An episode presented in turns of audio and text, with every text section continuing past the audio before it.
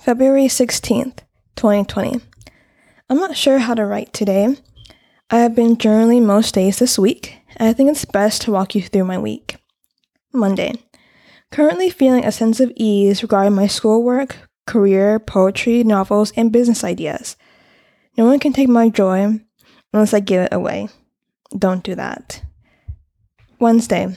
Do not limit your dreams for God's sake or to protect yourself. I should have limitless, limitless dreams, confident in my poems, novels, ideas, and speaking. A poem is light. Sitting in a light so bright, there is no darkness, only peace, joy, love. Open your eyes and realize you're in it. A woman on LinkedIn caught the bolded typo I made after I posted this piece of poetry. At first, I was embarrassed.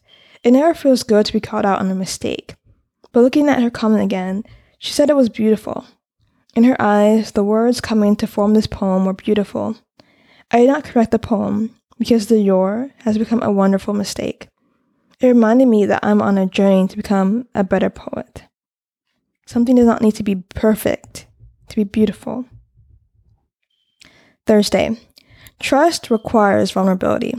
God is not like my earthly parents. When he makes a promise, he does not forget or fulfills his promise at a later date.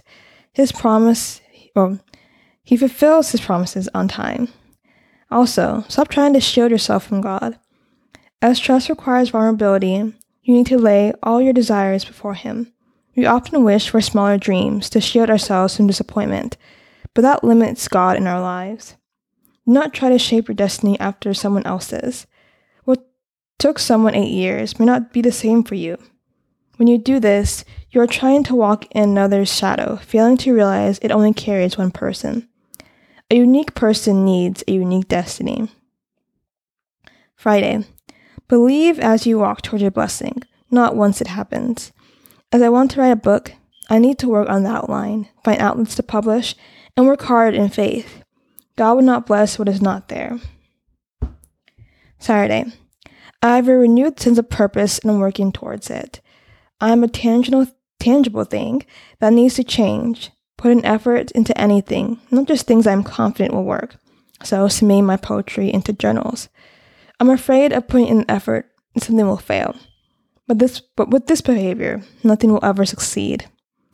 God has been planting seeds to my poetry. I am now comfortable with the month passing. Sunday, Today, I was reintroduced to the parable of the talents in Matthew. I now have a better understanding of the importance of cultivating the seeds God has given me. I do not want to continue to be afraid of the gifts God has blessed me with.